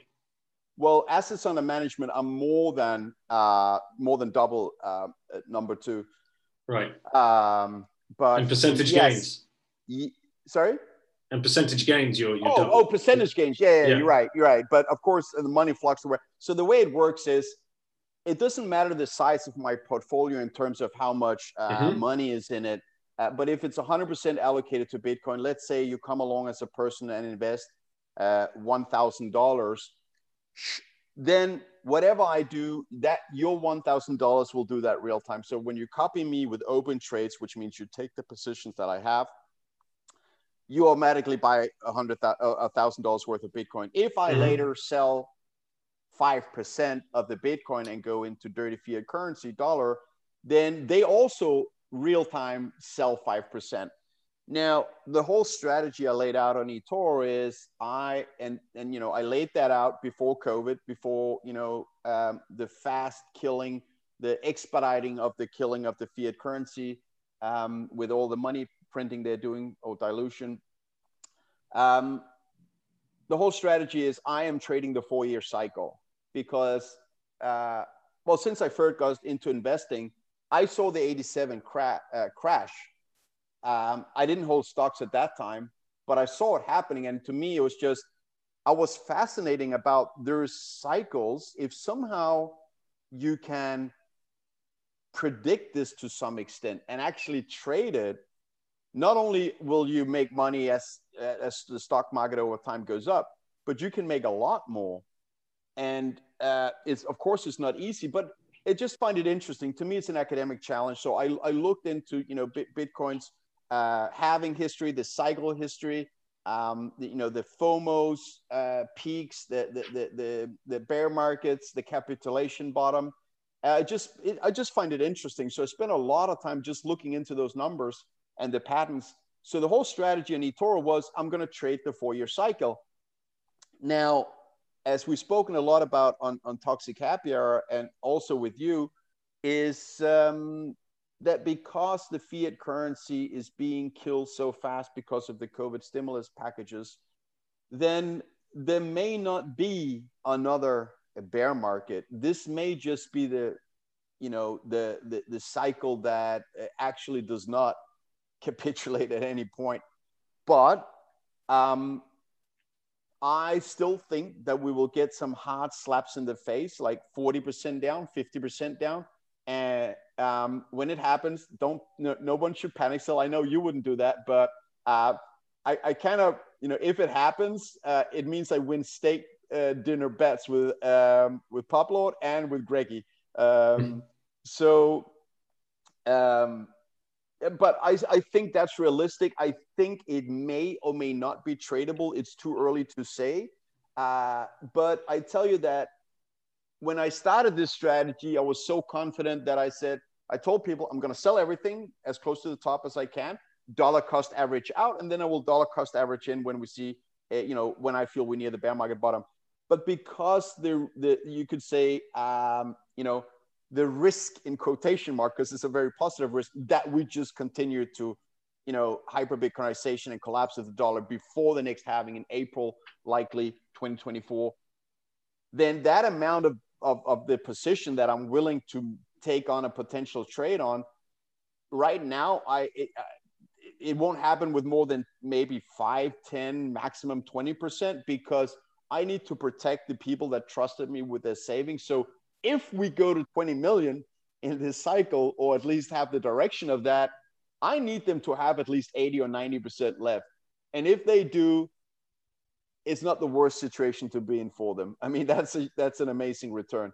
Uh, but I still think I'll be able to pull up to some extent. So I'll probably trade five to 10% of that in order to try and get more Bitcoin for them and, and, and myself on eToro um, because I feel I have, you know, I feel I have a, uh, I've spent more time looking at that, um, I think, than uh, a lot of other people. I think I have a chance to pull that off and, and create a little bit more. And, I, I you know, I would just be, uh, you know, proud if I can pull it off. Yeah, well, it's uh, it's amazing so far the what, what you've done, and it, there's something there you said right at the beginning of, of that. You know, you you got past 40 years of age and you realize your strength. Do you think that's a golden number? Because I feel the same. That's why it resonated with me when you said it. So I'm doing this podcast because I figured out sitting at a desk all day looking at screens and trying to close deals. That was just I was an execution monkey. I was a parrot. I was parroting numbers to other people. Um, doesn't you know I was good at it. That's why it lasted 17 or 18 years. And but you, you you get this level of confidence. I don't know. It, it, it's like Bitcoin as well. You, you, start giving less fucks, right? Zero yeah. fucks given. Did, yes. did you feel that? oh, totally. Um, so, I mean, there's two things in that. Um, let's first take the last one. Yes. Uh, you know, once you see the things you see when you've been down the Bitcoin rabbit hole and you start understanding how uh, society is actually structured and how it's a rigged game against humanity by central bank owners, which is not federally owned. It's private bankers that own it. And there's no reserve because there is no reserve. There's only a money printer. So Federal Reserve, that's two words that are contradiction to the reality right there. So, um, oh, see, now I went down a tangent uh, again too far because there's many things I want to say. Um, but yeah, give, uh, I got it. Um, you end up giving zero fox or less fox because um, you know we now have enough uh, to know that when this plays out we'll be financially independent um, so i no longer have to consider you know play some nicety game for someone maybe so it can get a job oh don't ruin your career opportunities in the future anders because I, I'm pretty sure that that's not going to happen again. And I, I, I really ho- hope not, but I don't think so. I think, you know, we've got this. I really think we've got this with Bitcoin. And, you know, when Bitcoin goes to $21 million, which is my, um, uh, my target that I've been public about for about four years. And uh, by the way, I'm, I'm, tomorrow I'm planning to do a presentation specifically on that because Puppy can't go on Toxic Happy Hour. So I'm, I have a presentation that is ready that I want to share. Um, then you realize that even 0.1 Bitcoin is enough for financial independence because that will be worth $2 million of today's buying power. And if you live outside, you know, one of the most expensive cities in the world, as long as you don't live there, $2 million in a world where prices go down instead of go up, because that's what we'll have when we're in sound money. That um, uh, that will mean that $2 million is a lot of money and solid financial independence for you and your family, your kids, and everything. Um, so things are looking good, I would say, and I'm sure this is going to happen. Um, you know, not financial advice, but I'm I know this is happening. Like that's how I feel.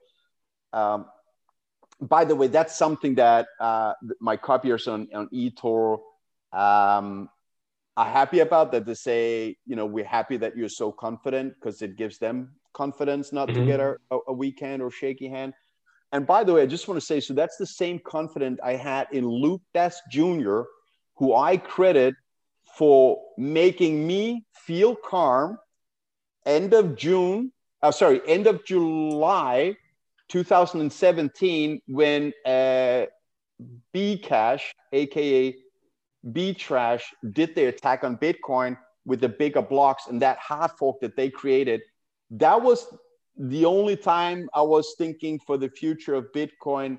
Uh, now, I didn't, um, you know, really invest back then, unfortunately, but um, uh, for you know, I was passionate about Bitcoin, so I saw that as as a potential risk, and it, it made me nervous. So you know, on behalf of humanity, but Luke Dashjr., when you listen to him, and he's a for, for, for the audience, he's a Bitcoin Core developer. So he writes code and peer reviews code that goes into the Bitcoin Core protocol.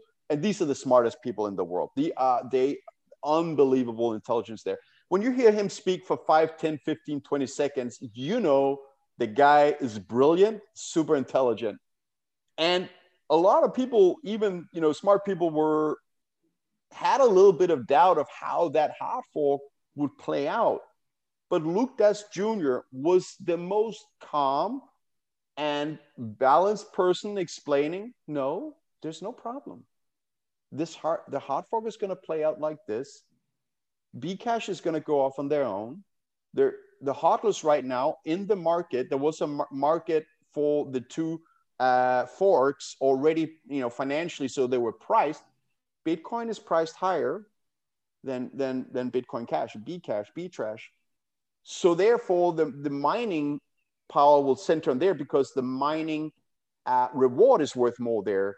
So there's nothing to worry about. And also, like he explained, like technically, like this, you know, with the programming. So, and so he calmed me down a lot. Um, and now I think I forgot the, the tangent became too long, and I, I need I need you to get me back on uh, on track here.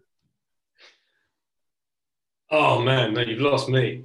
Hang oh, on. Yeah, okay, so what, that's my what, fault. What uh, we, yeah, let's what, see. What, were we talking? What was the question? Uh, oh, we can we can probably find it. We'll, we'll come back to it. Yeah, we'll get we'll um, get to it. Um, just, you... just one one more question about uh, the eToro uh, mirroring. Um, naturally, you know, correct me if I'm wrong, but I'm guessing you're not taking custody of of no. the Bitcoin. Do you consult people as well there on on how to if they want to take yes. custody and then take that next step? Yes. Um, so it's it's against my financial incentive, but uh, my uh, my attitude towards this is, um, you know, I'm gonna do all right uh, for myself because I believe in Bitcoin, um, and um, so I think it's most important that I just do whatever is right for humanity, whatever is right for people, and I think you know it's karma. It's gonna, end, you know, that's gonna end up, you know, being good for me as well, just being a good person. So um, if they choose to uncopy me and take custody of the Bitcoin in, in, in cold storage, I, I do uh, give them my input as to what would be uh, what, what might be the better solution, you know, how to go about that. But I don't push the envelope on that. And I think um, as hardcore Bitcoiners, I know it's we shame people who uh, don't take self custody. We shame people that don't tell everyone to take self custody. But um,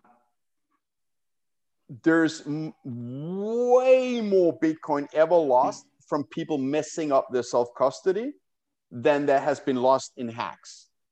Um, and all the people on Bitcoin Twitter are pretty compared to the average person in you know in in in um, you know living around the world they are advanced and there's a lot of them that really uh, you know finding it as a challenge i recommend everyone to do the self education so they learn how to take custody and do cold storage um, and by the way, I would say don't ever have access uh, to any significant amount of Bitcoin in your home because as a Bitcoiner, you'll be a target.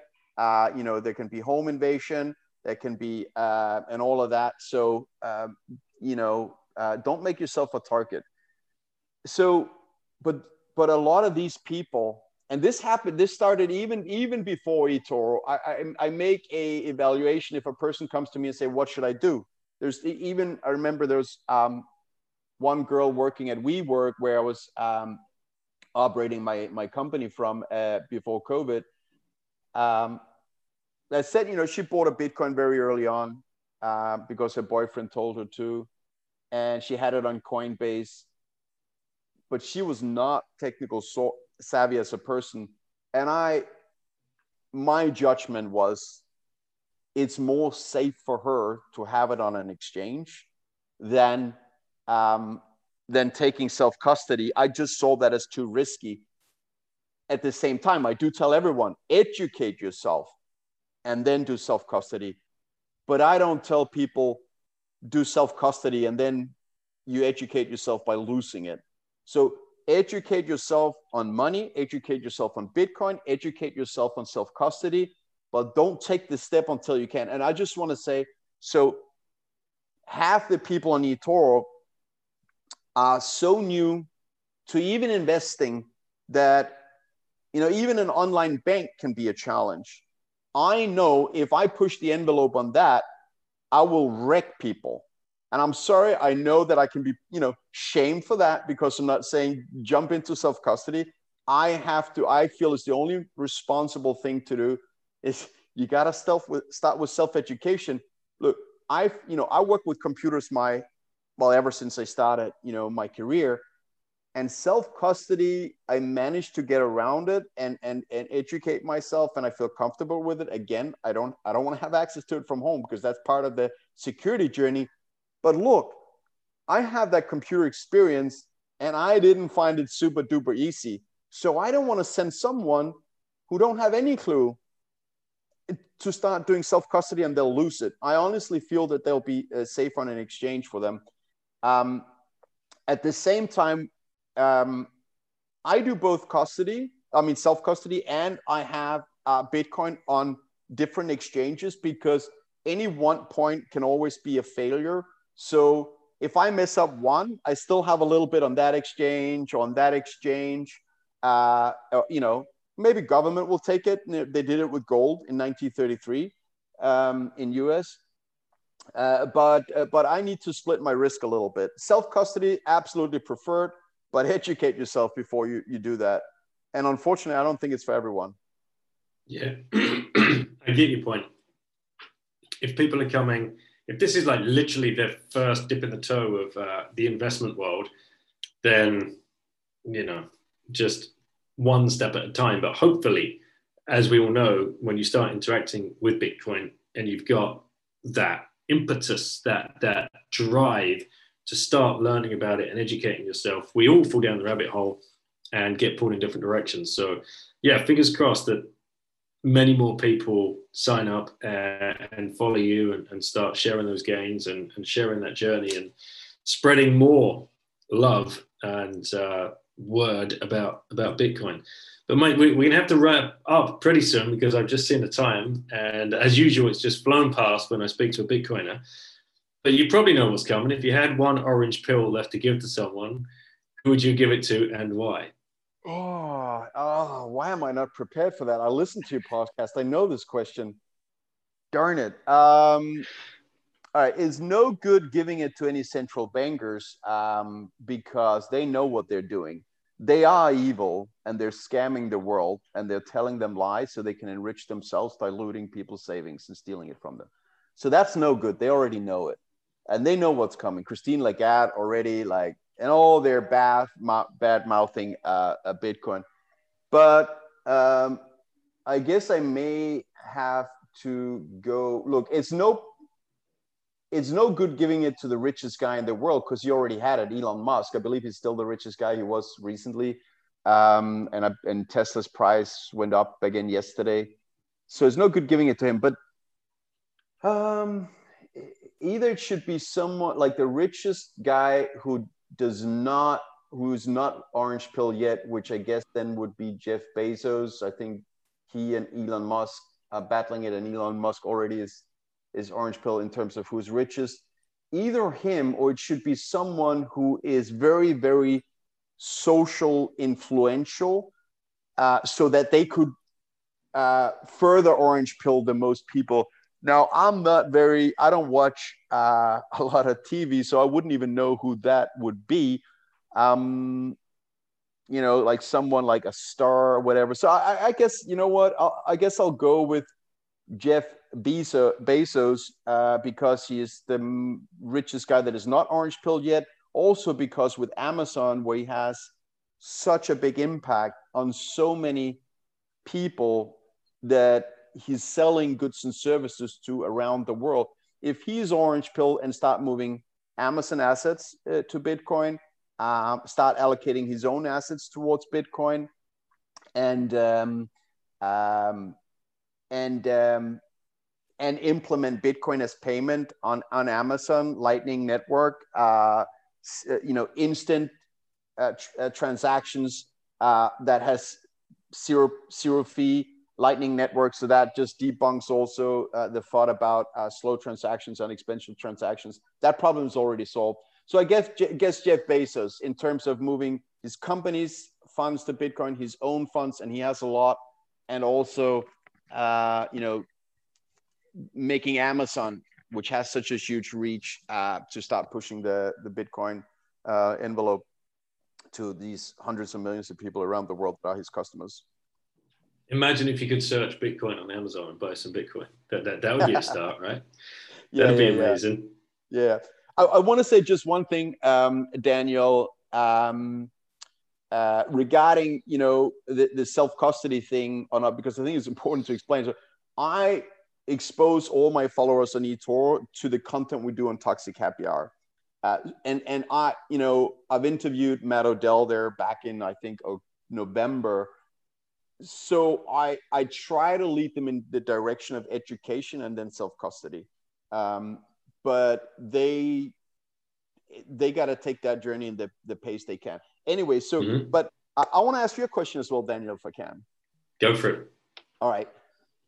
You are doing a phenomenal podcast here where you dive deep um, with uh, a lot of uh, uh, people in the Bitcoin community, and you're doing a great job. And I just want to say before, at least so I can add that, um, you are probably one of the most intelligent and kind-hearted persons in in the Bitcoin community. But the people listening to your podcast already know that, so I know I'm, as we say in Denmark, speak for deaf ears because they already know.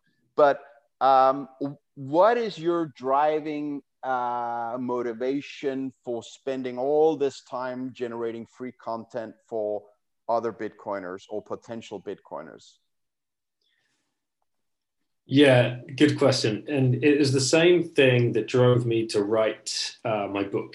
And that was uh, after a lot of procrastination as well. Um, and the, the driving force, I've got to give a shout out to my friend uh, Scott, who, who pushed me across the line when it came to writing that, because we'd taken the, the you know, I'd quit my job and my wife and I had sold everything and we, you know, uh, traveled around the world for two and a half years with the four kids, world schooling and falling down that rabbit hole. And the whole journey, I'd kept a blog of what we were doing, where we were going, how we were doing it, because everyone had a lot of questions, a lot of questions. And I realized the, the reason these people are asking questions is because they want to know how to do it themselves. And that kept me on top of the blog because I knew the content was helping people. And then media picked up on it and we were featured in some magazines and some big uh, newspapers and started being invited onto podcasts and then started getting the DMs of, wow, this is amazing. I can't believe what you guys have done. How do you do it? And a friend of mine finally said to me, right, you got to write the book, man. Write the book. You might, you, you might change someone's life. Yeah. And it was that thought that really kind of nestled with me and gave me a few sleepless nights. Like, you know, what, what, okay, so what's stopping you write the book?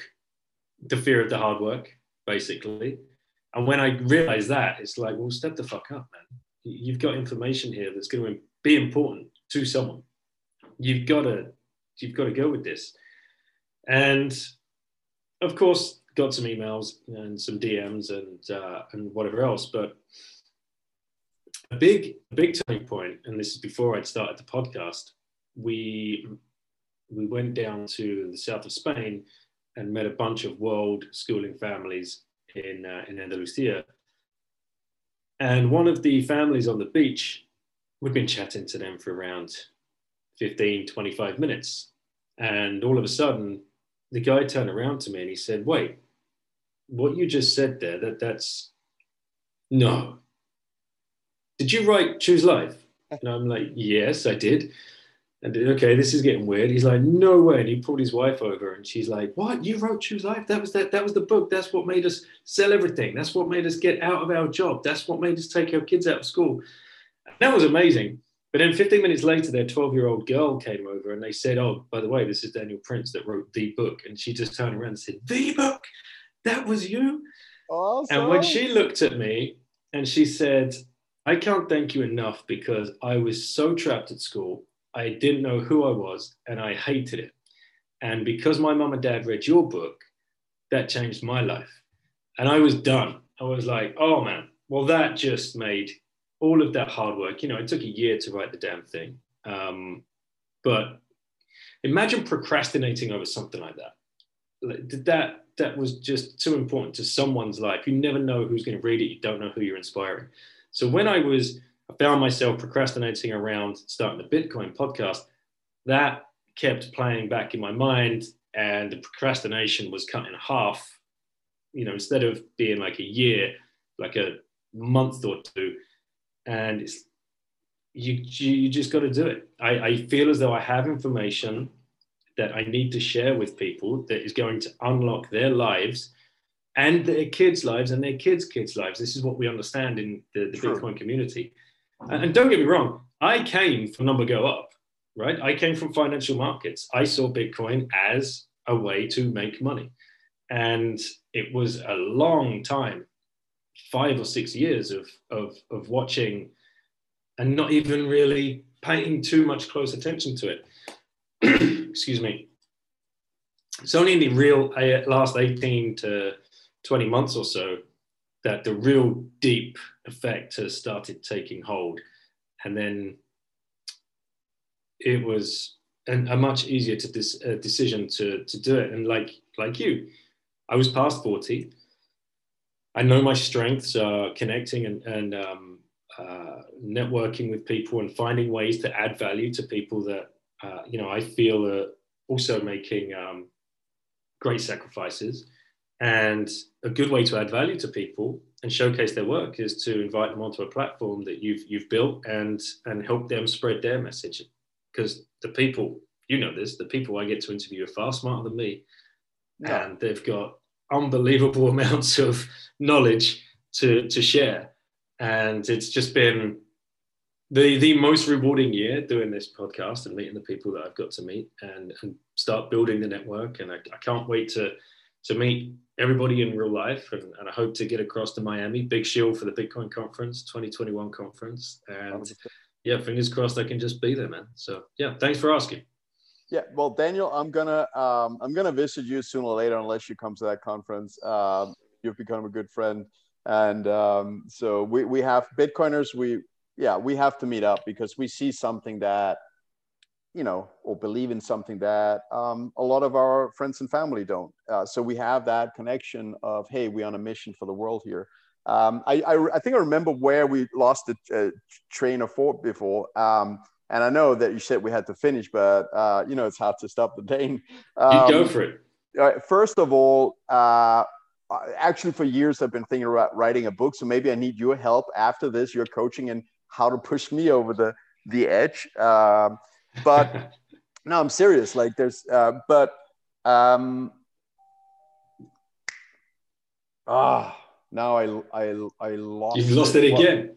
yeah, once again. I mean, I just got back on one of them, and uh, no, no. So yeah, yeah, yeah, yeah, yeah, yeah. So the train of thought that we lost earlier was this: that you asked me about the do you feel that self recognition comes about when you're 40 in your life? Uh, you know, mm. around. So um, I think that's yeah, um, interesting to hear that it was the same for you. It's like about that um, about that time in your life, you know, uh, maybe plus minus a few years or whatever. But uh, what I noticed as a kid was I saw a lot of adults, you know, the ones that became very successful. That well, some obviously they get it right straight out the gate, you know, um, from when they're young.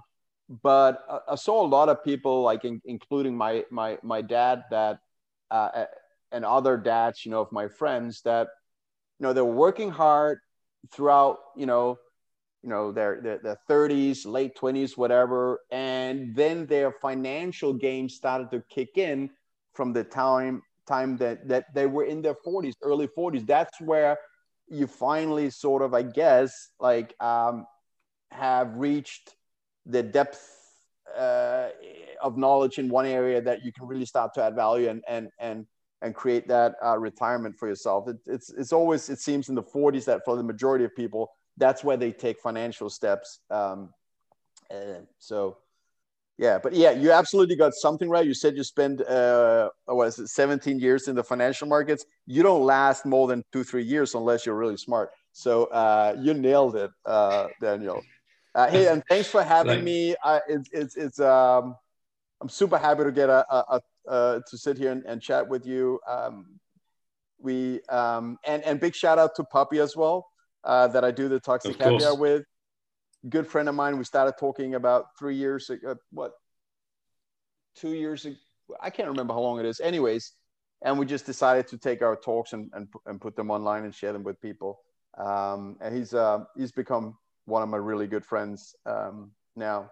And we haven't met yet. We're gonna meet in Miami, and hopefully, my other friend here, Daniel Prince, will also be in Miami. That would be awesome.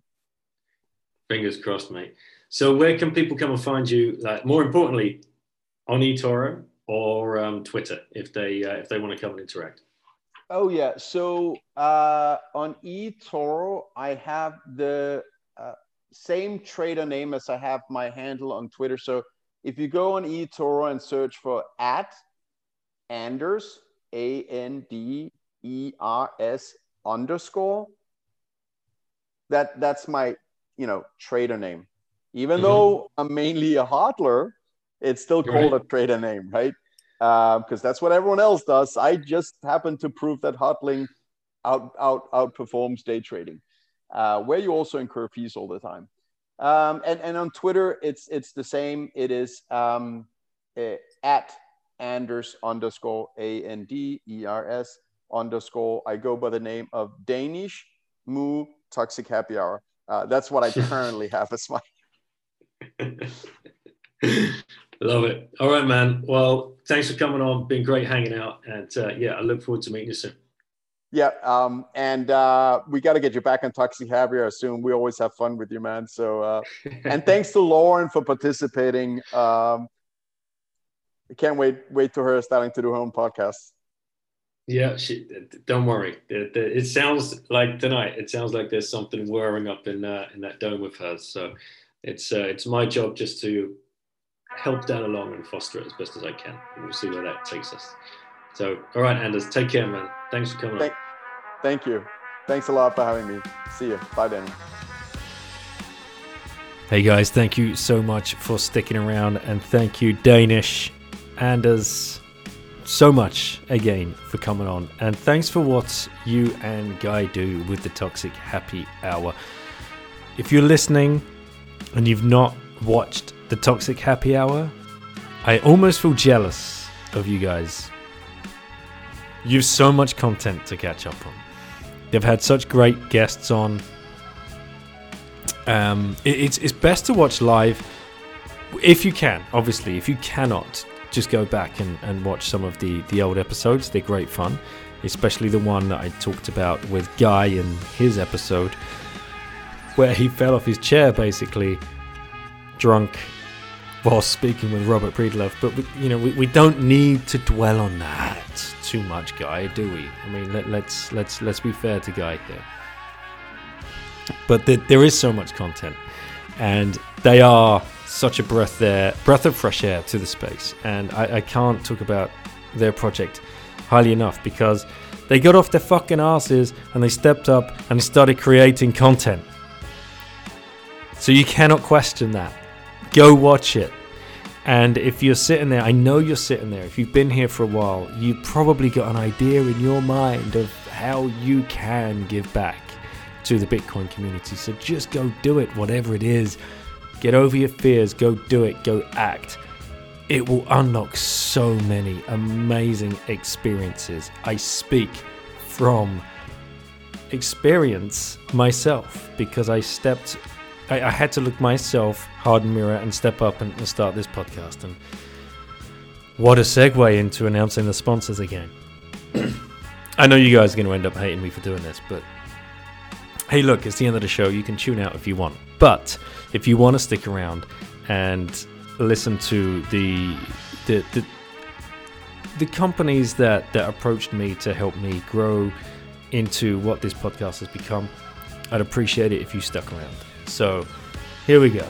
And you know, if you're in the UK and if you're looking to start stacking some sats, and I think I'm going to try and meme this now because I, I mince I mince pronounced it. I mispronounced it at the beginning. Cornfloor.co.uk. Obi, I'm coming at you, man. Cornfloor. This is possibly the best meme for your company. And I know you guys did a brilliant advertising job around London before. So here we go Cornfloor. Coinfloor.co.uk forward slash bitten. If you're in the UK, go start stacking some sats. Nothing more to be said. Do it. what are you waiting for? Coinfloor.co.uk forward slash bitten. You're going to save commission. Go start stacking. If you're in the US, I can't believe you guys listen to this weirdo who sits on the other side of the pond, not who's British and doesn't even live in Britain, but brings you Bitcoin podcasts, which you guys seem to consume. I think there's like 50% of the listener base. It's amazing. You guys are killing it. You're driving this thing. Our cousins across the pond. Keep stacking and stack hard. Make sure you do it with swanbitcoin.com forward slash bitten because if you use that, you're going to get a free 10 bucks to kick you off. And they have the best team ever. Go hang with them on Clubhouse, Cafe Bitcoin, or go hang with any of them on Twitter. Just go to swanbitcoin.com forward slash bitten, hit about us, hit our team, and look at the team they've assembled. It'll blow your mind. If you're in Europe, across Europe, if you are holding Swiss francs or any kind of euro baggage, fiat, cost average with Relai, R E L A I dot C H forward slash bitten. Save on commissions. And that goes straight into your wallet, mobile wallet that you set up with Relai. And you own those keys. So you don't have the mess of trying to then pull them off. So it's cool. Go check them out. Tell them I sent you. Now, if you have been stacking for a while and you have been listening to the show, you know I want you guys to fiat cost average very slowly into Bitcoin. It's going to a million. Don't worry. Just buy every week, every day if you can, every month. It doesn't matter. Take it slow. This is a long term thing. But take control of that shit. Get it off of these companies' exchanges or apps. And again, I will absolutely make this clear. They actually want you to do that. They want you to start stacking, but as soon as you've started stacking, they then want you to take the next step self sovereignty and take control of these coins. And you can do that with Bitbox 02 hardware wallet, Bitcoin only. So no noise at all. And you can find that at shiftcrypto.ch forward slash bitten. That will get you a 5% discount on this piece of hardware. That's the wallet to go to, is Bitcoin only. I thank all of you for listening. I really do. And if you've made it this far, you're probably not going to hear me shill anything else other than my own book, Choose Life. Go check it out. I hope it changes your life. It's changed many people's lives in the past. I have talked about it on other podcasts. So just go and check out my name on other podcasts and hear me talk about what changed our lives. So go check out one slash bitten.com forward, uh, no, no forward slash. it's just that. And I look forward to hanging out with you guys on the next show.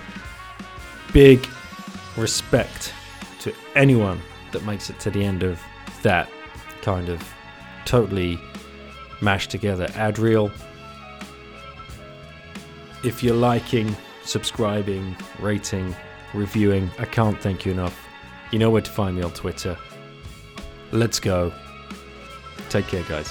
Speak to you on the next show.